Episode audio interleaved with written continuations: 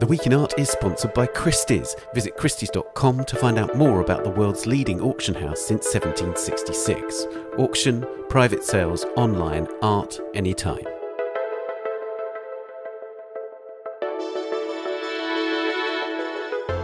Hello, it's the Week in Art. I'm Ben Luke. This week, the Tefaf Art Fair. Is the Old Masters Market struggling?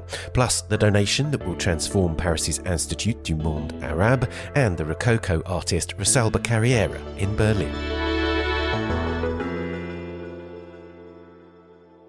As the European Fine Art Foundation, or TEFAF, opens its fair in Maastricht in the Netherlands, we look at this major moment in the market calendar what it tells us about the strength, or otherwise, of the market for historic art, and particularly the old masters. The art newspaper's acting art market editor, Anny Shaw, joins me from the fair. The Institut du Monde Arabe, or Arab World Institute in Paris, has just received a major gift of more than 1,600 modern and contemporary works from the French Lebanese dealer and collector Claude Lemand and his wife France, a collection collection that will transform the displays in the Institute's museum. I talked to the director, Nathalie Bondil, about her future plans and the project underway to renovate the Institute. And this episode's work of the week is a self portrait in red chalk by the Venetian Rococo artist Rosalba Carriera. Dagmar Kornbacher, the director of the Kupferstichkabinett in Berlin, tells me about the drawing, which is a key work in Muse or Maestra, an exhibition of work by historic Italian women artists at the museum. Don't forget you can subscribe to the art newspaper by visiting our website and clicking the subscribe link at the top left of the homepage. You can choose from digital, complete, or student subscription. Do also subscribe to this podcast wherever you're listening and to our sister podcast, A Brush With, and leave us a rating or review on Apple Podcasts. Now, the 36th edition of TEFAF, the art fair in Maastricht in the Netherlands, opens this weekend. It remains one of the landmark moments in the art calendar, even after a bumpy couple of years during the pandemic. The fair bills itself as covering 7,000 years of art history, but is perhaps most associated with the old masters market, a field that commentators have described as increasingly niche and tightening. But what's the mood in Maastricht? I spoke to Anny Shaw, our acting art market editor, who's at the fair. Anny, one of the things that's often said about the old masters market is that it's in decline or it's narrowing. Tell us what the truth is. well, that's a good question. Yes, I'm, I'm here at TEFAF Maastricht, where it, it won't surprise you that most dealers who have obviously got skin in the game would disagree with that characterization that it's in decline. One of the comparisons we often make is is with the contemporary and modern art markets, which have obviously meteorically risen over the past decade or two. Many dealers here would say, in fact, that the old masters market perhaps is treading water by comparison. But I would like to just sort of talk about the figures here because, you know, anecdote is one thing, but figures is another. And, you know, just to give you some of the figures here, European old masters represented just 4% of fine art auction sales in 2021. Um, and that's according to the latest Art Basel UBS art market report. Auction sales did rise that year by 65%, um, but that was driven by a handful of expensive lots, and that came off a 15 year low. So, I mean, I've seen one figure from ArtTactic which suggests that one old master picture can make up between 20 and 40% of the entire sales for a year. So, this is very much a market driven by trophies, certainly in terms of, of the figures.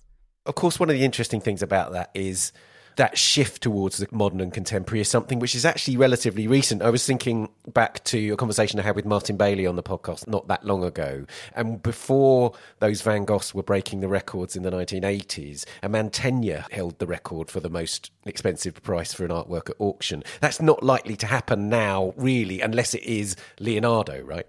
Yes, so that's very much the case. I mean, I think we're seeing sort of excitement for those very top level names like the Rembrandt, the Leonardos, that otherwise, you know, we're not going to see see those prices. I think it's something else I would mention is that the old master dealers tend to say that a lot of their business isn't done at auction, unlike modern contemporary art, which is very speculative. A lot of the old master trade is done privately. So eh, we have to also sort of consider that the auction results that are public don't necessarily tell the whole picture.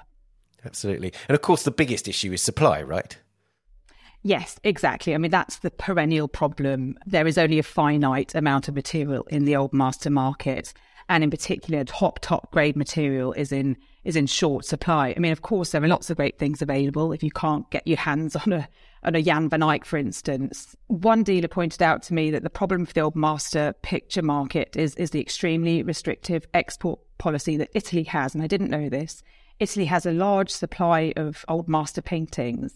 But if Italy were to change their system closer to the French one, for example, that could have a huge impact on, on supply in the market. So basically, what that means is that works by old masters can't leave the country very easily. Is that the point you're making? Exactly. Yes, exactly that. I think France recently, I think a year or two ago, changed their, their rules so that most paintings now over 50 years old don't need a license unless they are valued at 300,000 euros or more. And I think it used to be 150,000 euros. So, so yes, there's greater ease there for export nonetheless, if you are going to see really top notch works at a fair, that's likely to happen at TEFAF, isn't it? Exactly. I mean, TEFAF is the place dealers bring their most prestigious works. You know, they really do save them up for, for this this point in the year. And we have everything here from, you know, exquisite 19th century uh, sculpture to to rare books. There's a Guido Reni of Saint Jerome with Gallery Canesso of Paris. So this is really, you know, the place to bring the top grade material. But the problem is, I guess, in the old master market, and it's, it's something which actually Todd Levin, in an article by Scott Reyburn, a colleague of ours, said very aptly, I think, when he said that there are no A plus works by A plus artists left. And so you either have B plus works by A plus artists or A plus works by B plus artists. And that, on the one hand, it sort of says there is a much bigger market than is often made out, but it also says the really, really, you know, sort of absolute headline making works are few and far between, right? They absolutely are. It's kind of the holy grail, I suppose, for the old master dealer is is to find these absolute top top grade works by the A plus artists there is a work on um, Agnew's stand which has been attributed to Rembrandt. It's this very small portrait head of a man, which the gallery told me that the TEFAF vetting committee has said they needed more time to investigate the attribution. So the work is is on the stand, but it's reportedly not for sale. So there's a potentially a new discovery there. There's a question mark over it, but it just kind of illustrates the point of how important and fraught it almost is trying to find these very, very high quality works by those top names such as Rembrandt. Absolutely. Can you tell us what the mood's like on the floor, as it were? You've only been able to get in for a couple of hours before talking to me, but how's the mood there? Well, you know, it's the 36th edition of, of the fair, and it's back to its usual springtime slot after a slimmed down June edition last year, which unbelievably saw an attempted armed robbery. So dealers are really saying that this is the first proper edition since the pandemic. And I have to say, the fair's only been open for two or three hours, and there has been a steady trickle of sales being reported, not at the very, very top end. But dealers are transacting. And, you know, you have to also bear in mind that unlike um, many of the contemporary art fairs, booths are not pre sold before the fair opens. It's very much frowned upon here, though I'm sure dealers are obviously covering their costs and, and, and you know reaching out to their clients ahead of time. So the mood is quite buoyant and people are very happy to be back. So, yes, I'd say it's, it's off to a good start this year. Another thing that obviously disrupts that ability to make instant sales and so on is the different kinds of work, right? I mean, it's a really interesting point about old masters that old master collectors are often thought of as connoisseurs as opposed to a modern and contemporary collector who's seen as being more trend obsessed or investment driven or so on. It's a completely different way of transacting, isn't it? Absolutely. I spoke to one of the dealers in the showcase section, and that's for galleries that are under 10 years old. And, you know, he said that some of his sales have taken him eight years. Some have taken eight minutes, but some have taken eight years. And he just really put it to me that this is not a market for those in a rush, and it is not a market for those who are faint hearted. And he very, you know, succinctly put it that here we have an object which might be 500 years old. So, what is eight years in the grand scheme of things? But yes, this is a very much more considered, slower moving market. There's a great deal of research and connoisseurship involved in bringing these works to market and then obviously selling them into these collections. So, yes, it's, it's very much the antithesis of the sort of frenzied, inflated contemporary market that we're sort of used to. And of course, a huge distinction is how you make the new discoveries, how the dealers will make the new discoveries. Of course, if, if there's an exciting artist emerging from art school, or a dealer of contemporary art can just snap them up and they'll be at the fair. Whereas, of course, trying to find new discoveries in the old master market is another kind of holy grail, isn't it? It is very much so. I mean, exactly. It's a way of bringing new blood to an older market and to older works. There's a, quite a nice presentation here from Stuart Lochhead, who is showing two 19th century female artists, the Charlotte Bernard and Félicie de Fauveau, and de Fauveau had a show at the Musée d'Orsay in 2013, so she's slightly better known. But Bernard is something of a, of a rediscovery. And as Lochhead put it to me, you know, he said museums are particularly interested in filling the gaps in their collections. So there's a real appetite here for works by female artists. And also another trend that I'm, I've, I've noticed. I mean, I was here last at, at TEFAF in uh, around eight years ago, I think, and I'm noticing not a great deal, but more depictions, more pictures of black sitters. And this is something that another gallerist spoke to me about, William Elliott of Elliott Fine Art, who opened his gallery in London three years ago. And he'd sold three works very quickly one to a US museum, one to a private collector in the US, and one to a European collector.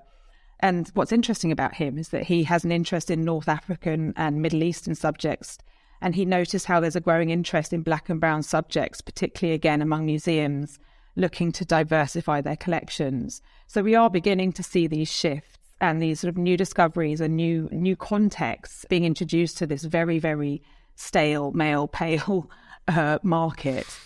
And what about the actual makers of the work? Because that's another thing, obviously, in museums, particularly within the context of modern and contemporary work, we're seeing increasing numbers of artists from, for instance, the global south, from non Western countries, from Latin America, from, from Africa, and from Asia, becoming absolutely thrust into the centre of the canon.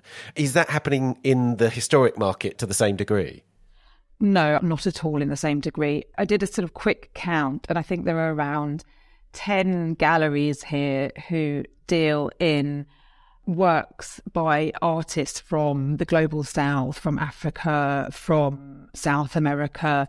Many of these dealers, or I'd say half of those dealers, are sort of what we would call ethnographic dealers. So they deal in art from Africa and Oceania, etc. So it's a very different history. It has until now been written as a very different history. So I think there's a lot of work to be done in terms of looking at artists working in those other parts of the world, which hasn't really been done in any great way to date.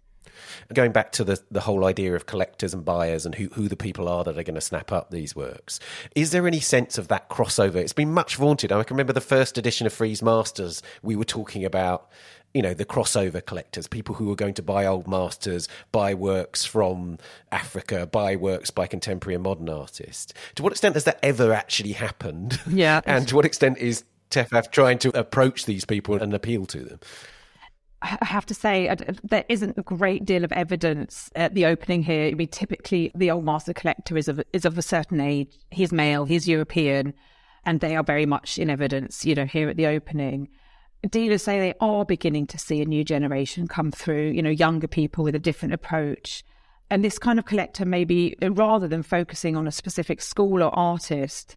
As with the older generation, the new type of collector might just like a particular image or the story it tells or you know they might like hmm. the weird subject matter. So it, it's very much the world of Bosch or skulls or witches. I'm also hearing, you know, the, the younger buyers are also into modernistic still lifes, especially 17th century Spanish or early Netherlandish still lives, or portraits which are direct and challenging, or again the very big names, you know, Rembrandt, Leonardo, etc. I have to say there isn't a great deal of diversity in the audience here. I'm not seeing that on the fair floor. There are a few Chinese advisors and collectors here, as well as some from other parts of Asia and the global south. But dealers say their clientele, you know, largely remains American. And, and by that I mean there, a significant private cohort, but American museums are big buyers and Northern European collectors. So we're not yet seeing the same influx, for example, of Asian collectors that we have seen in the modern and contemporary markets, unless it's it's for those very big names.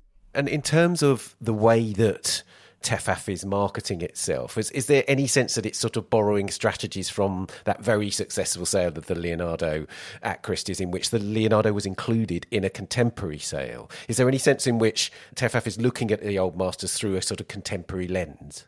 I think there's certainly an attempt to recontextualize old masters. I mean, I think most people think the Salvator Mundi marketing campaign, genius as it was, was a one off. But I do think we are seeing more crossovers happening with the contemporary art world. Melanie Gerlis reported in the Financial Times this week that Saatchi Yates is launching an Old Masters division. And I've been speaking with Nicholas Hall, who's here at the the fair, and he tells me he's thinking about future collaborations with contemporary dealers. In 2018, he collaborated with David Zwirner on an exhibition called Endless Enigma Eight Centuries of Fantastic Art. And he told me that he sold a late Titian to a contemporary buyer, as well as medieval sculpture and a Goya drawing. Mm. So there is this crossover beginning to happen. I think that dealers individually are beginning to look at these possible crossovers and much talked about crossovers. The problem being is that I think, you know, an old master doesn't look great in a white cube. So it's how does a dealer bridge that divide? But I'm certainly hearing of more initiatives, more collaborations are afoot it's really difficult, isn't it, for fairs of this nature in comparison to contemporary and modern fairs because I'm really conscious that it's really easy to freshen up a contemporary fair because there's an endless flow of artists. But while I love Frieze Masters in terms of the visiting experience, I'm conscious that 10 years on, it looks pretty much the same every year. There are a few novelties every year, but pretty much the same every year in terms of its basic appearance. And I suppose the freshening up of a fair which deals with 7,000 years of history is actually much more difficult than if you're dealing with 10 years of history to a certain degree. Yes, absolutely. I mean, yes, TEFAF has a big task on its hand. I mean, I would say the individual booths here, you know, the ones that really stand out are beautifully curated, you know, and they're very much the antithesis of the white cube you know, you get these very different experiences going into, you know, Richard Green's booth or Dickinson's booth or a rare books booth, you know, or one that has sort of these Wunderkammers set up. So, yes, I think for a fair to sort of look at its overall rebranding is quite the task, but individual dealers certainly bring fresh and interesting presentations to the fair and, and are doing so, I suppose, on that individual level. So, lastly, what do you think the future is for Old Masters then? Well, that's a big question and one that I have been also asking dealers. Look, I mean, I think there's no shortage of interest in old master paintings. The Vermeer exhibition in the Rijksmuseum, it, it sold out, even though it doesn't close for three months. It's the same with the Prado or the Louvre. You know, there are always queues to get in. So I think there's no shortage of interest from the public in these kinds of pictures and, and works of art. Another dealer highlighted to me how fashion labels like Jonathan Anderson, uh, Raf Simons, Vivienne Westwood, Givenchy, you know, to name a few, they've appropriated old master motifs. So this will have an effect on wider audiences. Will this affect the market? Possibly, you know, I think if there's sort of greater awareness in the wider public, I think there's also an increasing feeling that old master paintings are undervalued compared with sort of just about everything else in terms of the art world. So I guess it is, it's all to play for.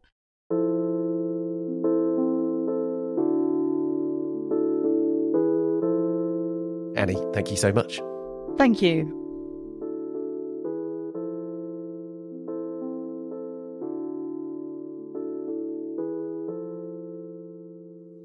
TEFAF Maastricht continues until the 19th of March. And if you're heading to the fair via the Vermeer exhibition in Amsterdam, do listen to our special Vermeer podcast, which was published on the 9th of February. Coming up, the Institut du Monde Arabe and a Rosalba Carriera self portrait. But first, here's this week's news bulletin. The nave of Notre Dame in Paris will be reopened for religious services and visitors in December 2024, five and a half years after the fire that destroyed it. The news was announced this week by General Jean Louis Georgelin, who heads the agency in charge of the cathedral's reconstruction. Immediately after the catastrophe, on the 15th of April 2019, the French President Emmanuel Macron promised to rebuild the Gothic monument within five years, a statement criticised by many observers in light of the extent of the damage. According to the French Culture Ministry, work will continue through 2025, notably to rebuild the spire, which will be a copy of the one created by Viollet-le-Duc in the 19th century. The complete restoration of the building, accompanied by a renovation of the forefront, might continue until 2028. Archaeologists have announced the discovery of a 9 metre long tunnel above the entrance of the Great Pyramid of Giza in Egypt, home to the tomb of the 4th dynasty pharaoh Khufu, who ruled in the 3rd millennium BCE. The tunnel was unearthed by Scan Pyramids, a consortium launched in 2015 by researchers at universities in France, Germany, Canada, and Japan, as well as Egypt. Zahi Hawass, Egypt's former antiquities minister, last week hailed the tunnel as the most important discovery of the century. It will lead to more revealing secrets he added, saying that there is a great possibility that the tunnel is protecting the actual burial chamber of King Khufu. And finally, Adam Weinberg, the director of the Whitney Museum of American Art, will leave the museum when his current contract ends on the 31st of October. It marks the end of a transformative 20 year tenure at the helm of the Whitney. Weinberg's directorship has included the relocation to its Renzo Piano Design building in Manhattan's Meatpacking District in 2015, helping the museum expand its audience from 400,000 visitors to 1.2 million in 2019. Under Weinberg's leadership, the museum's also increased its endowment tenfold from $40 million to 400 million and more than doubled its staff from 200 to more than 400. He'll be replaced by Scott Rothkopf, who currently serves as the museum's chief deputy director and chief curator. You can hear an interview with Rothkopf in our feature on the Jasper Johns retrospective that he co curated in 2021 in the episode of this podcast from the 7th of October of that year. And you can read all these stories and much more at theartnewspaper.com or on our app for iOS and Android. We'll be back after this. The Week in Art is sponsored by Christie's. This March, Christie's New York presents Asian Art Week, featuring the highly anticipated auction of J.J. Lally & Co. For nearly 40 years, J.J. Lally & Co. presented exceptional Chinese works of art to collectors, connoisseurs, and museums worldwide. Experience Hokusai's Great Wave, important Gandharan sculpture, 20th century work by Manjit Bawa, and a rare 17th century Huang Huali folding chair. Explore Christie's Rockefeller Plaza Gallery beginning the 17th of March or visit christies.com slash Asian Art Week for more.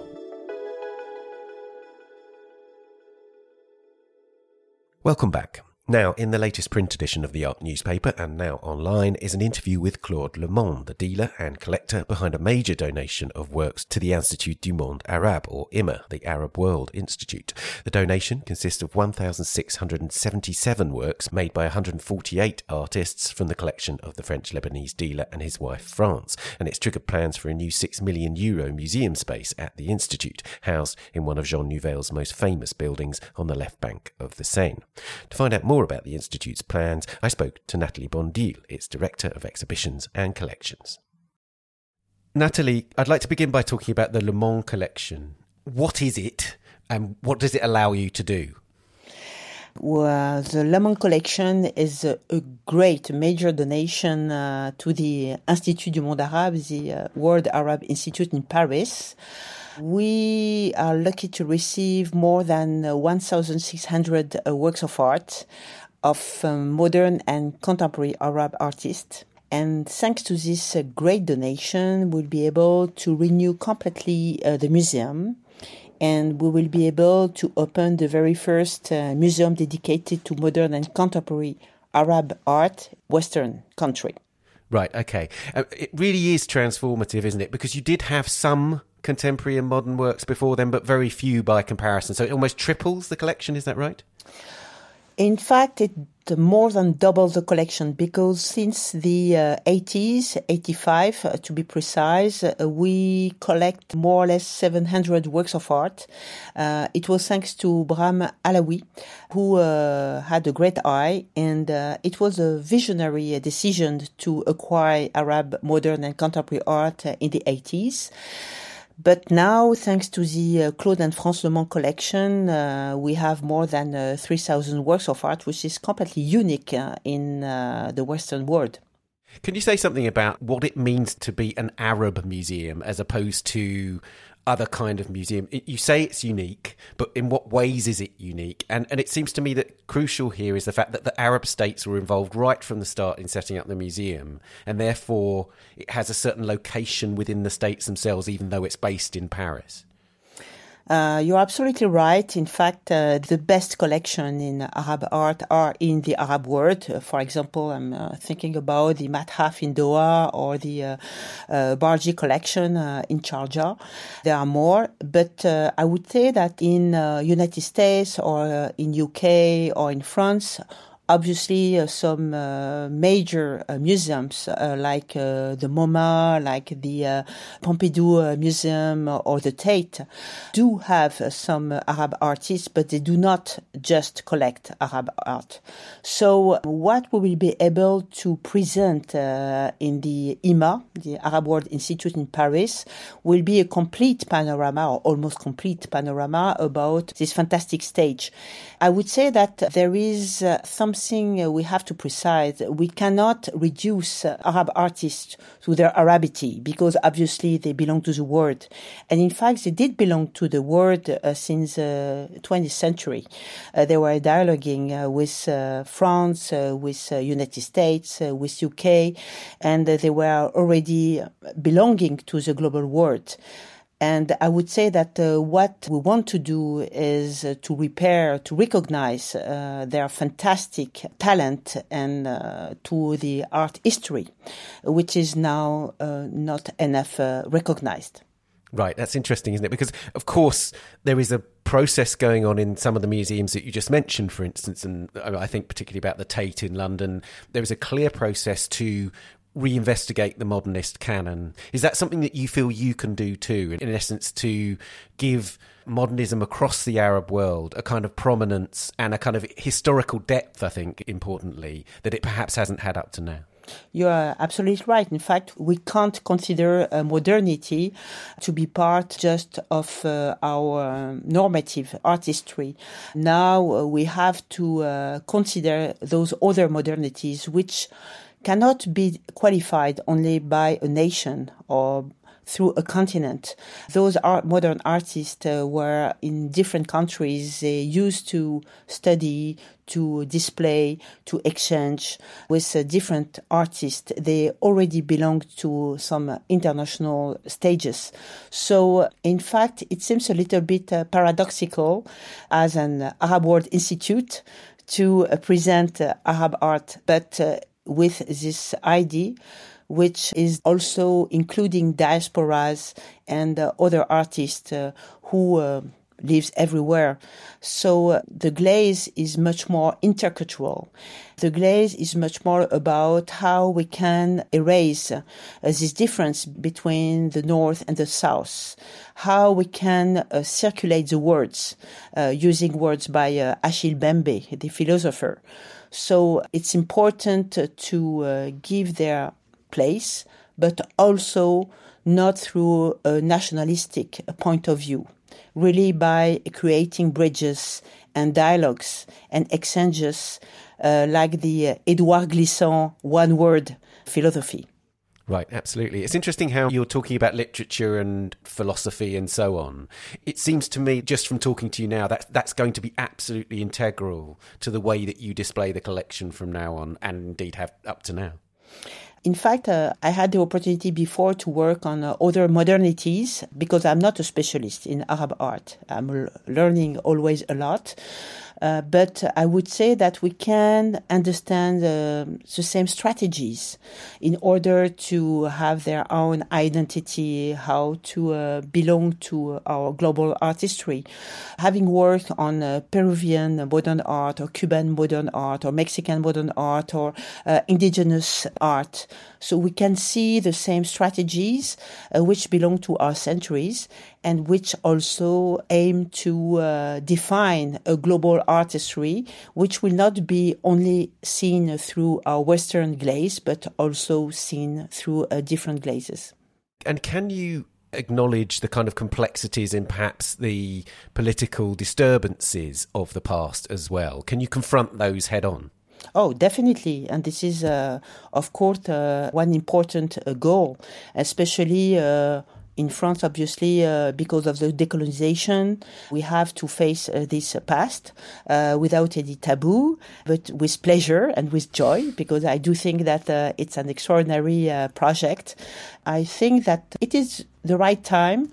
In fact, we need to do so and also because uh, at the Arab World Institute we work a lot with schools, with national education, decolonization, Algeria war, and uh, other interface challenges uh, are part of the program, and we work a lot with teachers, and they want to have those windows which open and help them to uh, explain to uh, the younger generation. So I think that uh, this project is not just important in terms of scholarship, but will be also important in terms of togetherness.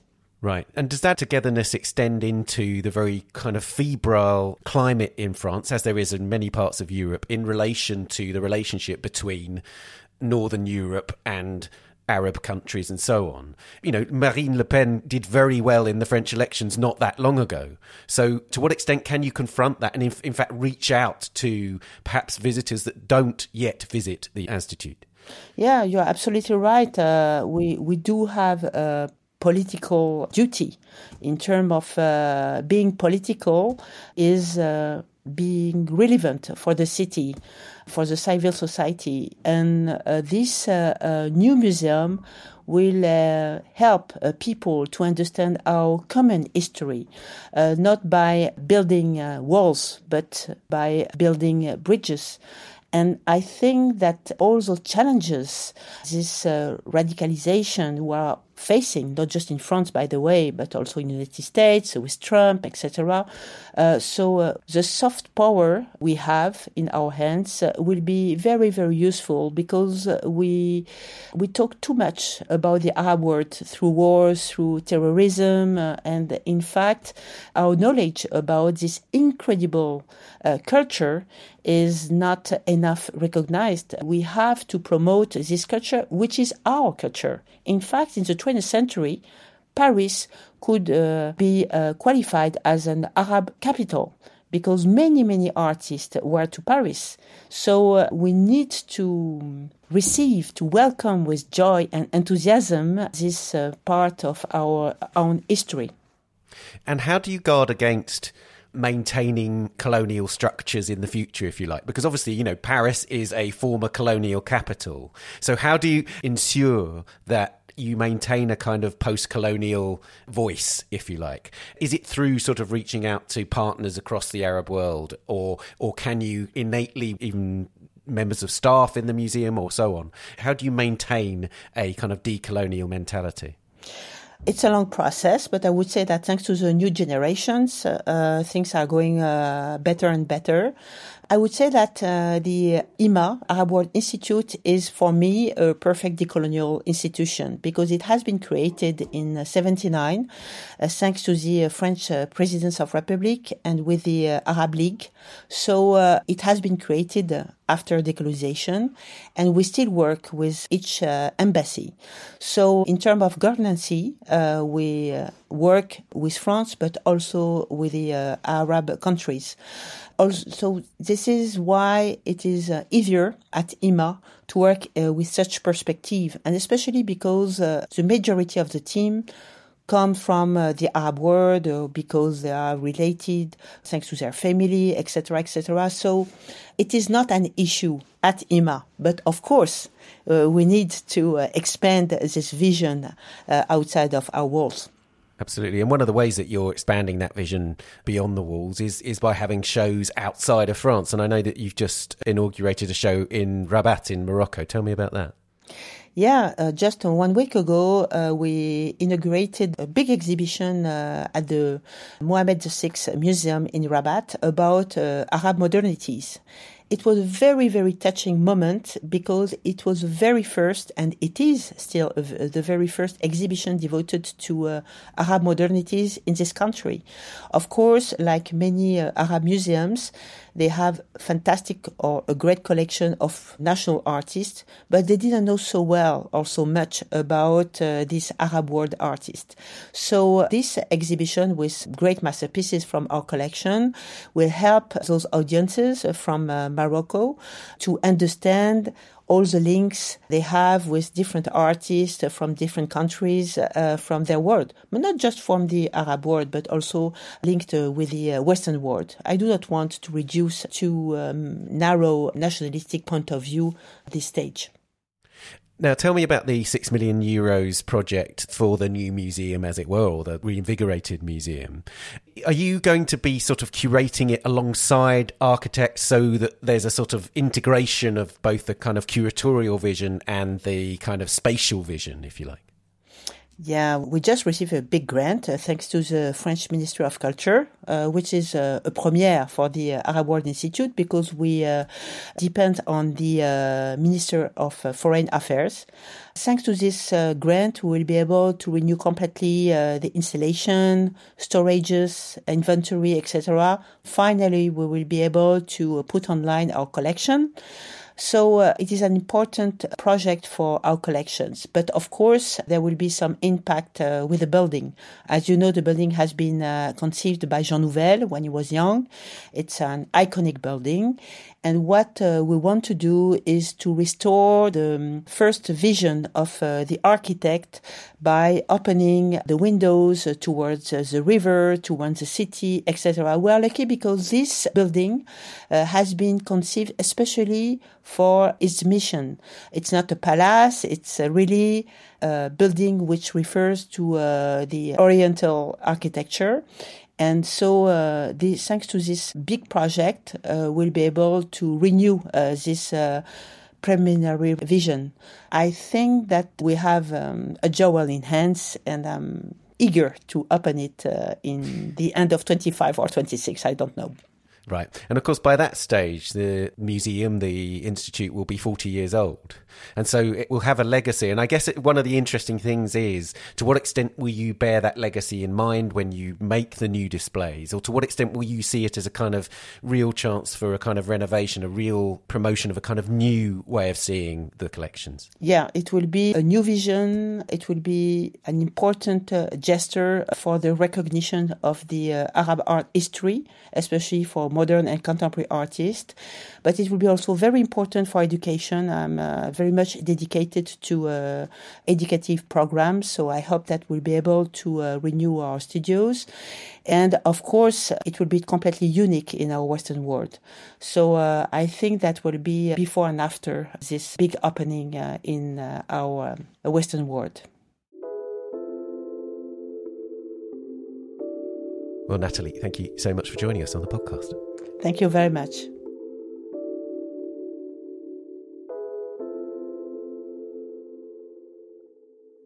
And finally, it's time for the work of the week. The Kupferstichkabinett in Berlin this week opened the exhibition Muse or Maestra, Women in the Italian Art World 1400 to 1800.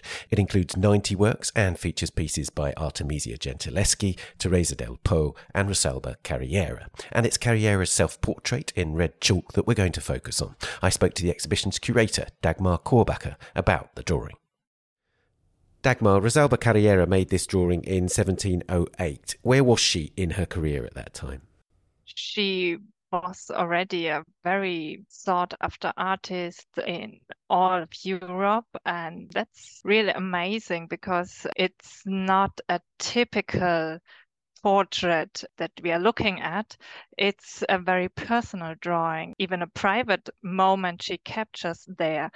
Rosalba Carriera was um, a very famous portraitist, and her works were sought after in, in all over Europe. Everyone wanted to be portrayed by her in the pastel technique. She basically invented or brought up to another level.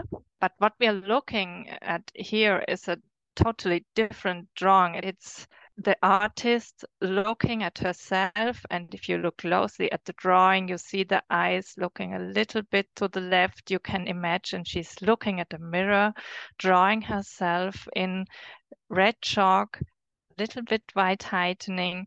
The hairstyle is a bit like out of bed um, yeah. she has no makeup. She's just so pure and looking at us in this very pure way, it's really impressive encounter with that artist. Like questioning us hey women of the 21st century what have you done? Um, have you gotten any further? That's a really good point actually because there's an extraordinary confidence in several ways isn't there? In, in her handling that complete control of her medium on the one hand yeah. and then on the other hand as you say the fact that she is portraying herself in such a kind of naked way a kind of direct way there's an extraordinary confidence in that too Yes, exactly. And we are so happy to have this this drawing here in Berlin because it's really extraordinary to see an artist and a woman artist of that time like this as you say, she was feted in all the courts across Europe. She's extraordinarily well collected by royalty in Germany, for instance. Yeah, Dresden. In Dresden, they are preparing a big Rosalba Carriera show as well, showcasing their magnificent collection of pastel portraits. But what I find um, really astonishing about this artist is she was Venetian. She had her own workshop not just as a maestra or as, as the artist, the head of the workshop, but also as the manager of the workshop. And at that time, this was very unusual that a woman without her husband running the business part of the workshop would succeed in this way. And what I find also very interesting about Rosalba Carriera is that it was especially her mother who took care in networking. So her mother hosted parties to invite patrons or people who would maybe like a portrait by her daughter. So that's very interesting because, of course, the art world was a men's world also at the time. And so that's very very interesting to note about her. Absolutely. And, and it was a real family enterprise as well, because her sisters were involved in the studio as well, right? Yes, her, her sisters worked in that workshop as well. And a lot of women worked in her workshop. And that's also really a a female enterprise and, and, that's really interesting. One of the things that's extraordinary about her as you say she's a real innovator. She took pastels to a whole new level but she's a technical innovator as well isn't she? Because is it right that she effectively invented pastels as we know them today as in the sticks of pastels with which artists now make pastel portraits Yes, maybe that existed a little bit before, but the way she uses it, she brought it to a whole new level. And that's also, or may have been a kind of strategy to succeed in a man's world, because you can only succeed if you are different, if you're better. So that was her way of finding a way to be better and um, to be different, to bring that pastel drawing to an entirely new level. Do you think the delicacy of her handling in this portrait as well owes something to the fact that she started as a miniature painter? Because she was working on snuff boxes, wasn't she, to begin with? Exactly, exactly. Yeah, I think so. Yes, there's also some tiny details where you can see, yeah, she's actually used to these minuscule details and that kind of thing. Tell me about the atmosphere in Venice at the time that she was there, because obviously the 18th century was another period of flourishing in, in the Venetian art world. How fated was she in her own city? Well, I, I think she was very successful as well because um, Venice was maybe not the heart of Europe, but one of the main cities where people traveled to. Europeans came to Venice on the Grand Tour, and Venetian art was a sort of thing you had to have. She had also certain fame in her own city as well. Absolutely. It feels like the two things you had to come away from Venice with were a Canaletto portrait of the city exactly. and, and then a Rosalba Carriera pastel portrait. exactly. portrait. the thing about her, obviously, which is extraordinary, is, is that she's able to connect with this amazing network. And as you say, her mother was involved. Yes. But what does it say about her particular style, do you think, that it was so appreciated? Because she's seen as a Rococo artist, but there's something in individual about her too. Yes, I, I think you can see this also in that self portrait drawing here in Berlin that she's a very talented portraitist, of course. And a lot of women in the Renaissance and the Baroque were very talented portrait artists because this was a genre in which they could succeed because, as you may know, women were excluded from the normal workshop practice, from the academic training, from the nude drawing, which was mainly drawing from male nudes. So many of the women artists we know were specializing in portraits.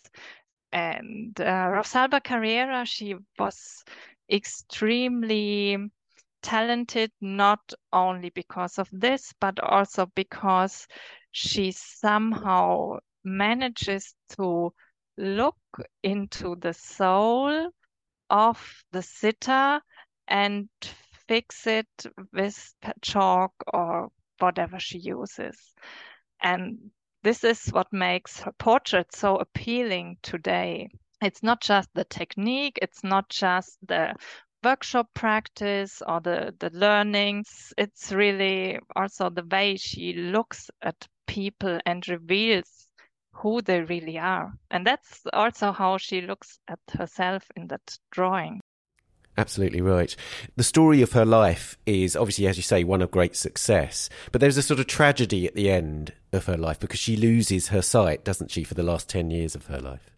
Yes, and that's really dramatic if you imagine an artist uh, losing the sight. I mean, I'm a museum person, I'm an art person, and of course, I'm a very visual person. So, and I just can only vaguely imagine how this must have been for an artist like her, who really looked so intensely at people. And she even captures it, doesn't she? There's a portrait of her as an old woman, and you can see in her eyes that they are distinct yes. from each other. So you see exactly. that process. She's actually confronting that, just as she does in this portrait that we're talking about, that very direct confrontation with herself. Exactly, yes. Just exploring what does this to herself in that moment. And of course, she advertises herself as well through her portraiture, doesn't she? In yeah. that wonderful portrait of herself, where she is carrying a portrait she's made of her sister. So it's almost like a, a business card or a poster for her abilities. She's a great salesperson as, as well as a great technician and artist. Absolutely, because uh, art world was a men's world at that time, and of course, uh, woman artist was something very special and it's also a strategy of hers to use it to advertise herself through this portrait. And a portrait, of course, is always in a double sense a business signature because, on the one hand, she can show her virtuosity, her versatility, her how excellent she is as an artist. On the other hand, it's a self portrait, she shows herself and her, her features and yeah, the patrons may get curious about who is this lady absolutely. Now, as we pointed out, she had enormous fame in her lifetime, but after that, her fame was lost effectively. She's only now being reconsidered in some ways. It's a very typical story about what happened to the kind of women artists that you're featuring in your exhibition, isn't it? Yeah, exactly. I think most, if not all, yeah, maybe all of the women artists I'm showing in the exhibition have been forgotten for a long time. The reason may have been that art history was written by men, but of course it happened also to male artists that they were forgotten. And um, the rediscovery of women artists just started about 50 years ago and is still ongoing. And well, Rosalba Carriera is an artist which is relatively well documented because she was so successful. She had her own workshop. Um, she was collected at her own time. But there were so many women artists that are not documented at all. I'm sure we don't know the names of a lot of women artists women artists often worked with their husbands, their fathers in their workshops under their name.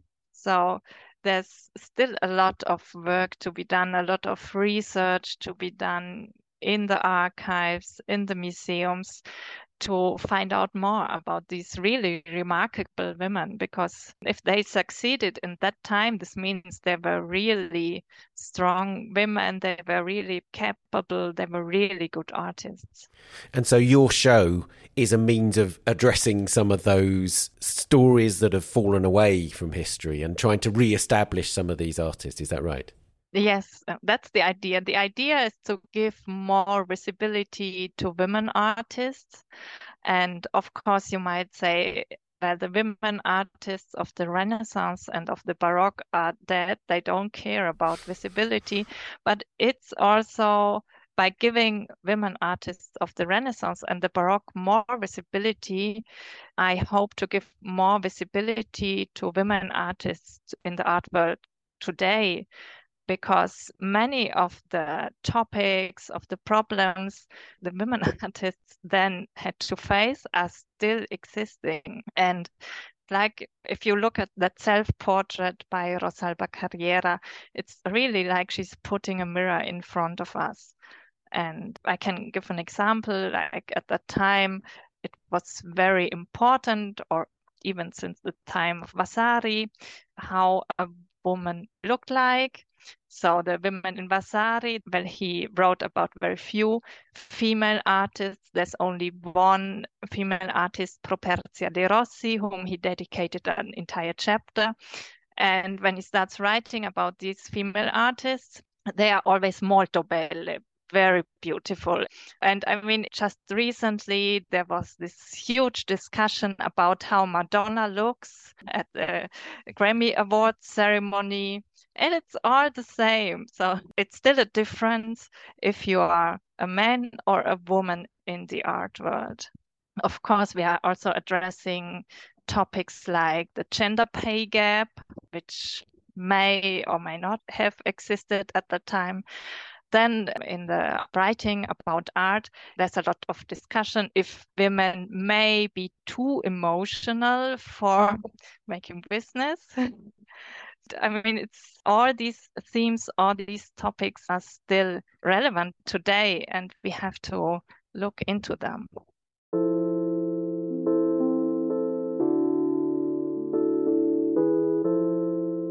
We've got a long way to go. Dagmar, thank you very much. thank you, Ben.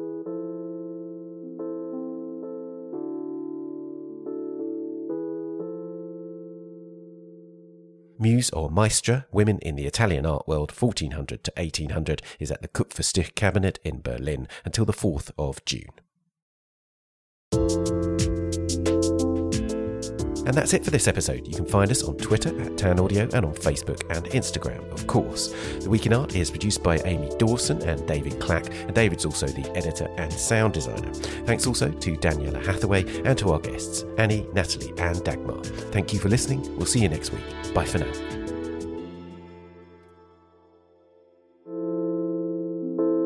The Week in Art is sponsored by Christie's. Visit Christie's.com to find out more about the world's leading auction house since 1766.